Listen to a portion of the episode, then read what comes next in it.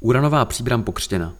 Na začátku prosince byla v Hornickém muzeu Příbram pokřtěna kniha Uranová příbram, kterou napsal ředitel muzea a historik Josef Welfl, geolog a klimatolog Václav Cílek a kolektiv autorů. Slavnostní akce se zúčastnili hejtmanka Petra Pecková, krajský radní Václav Švenda a předsedkyně výboru pro památkovou péči, kulturu a cestovní ruch Lucie Cirkva Chocholová.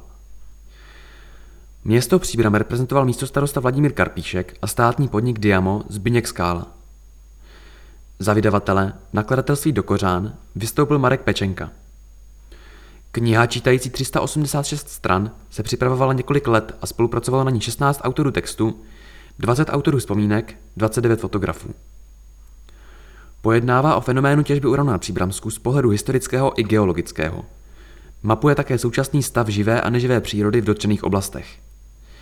Zakoupit ji můžete v Hornickém muzeu Příbram a vybraných knihkupectvích.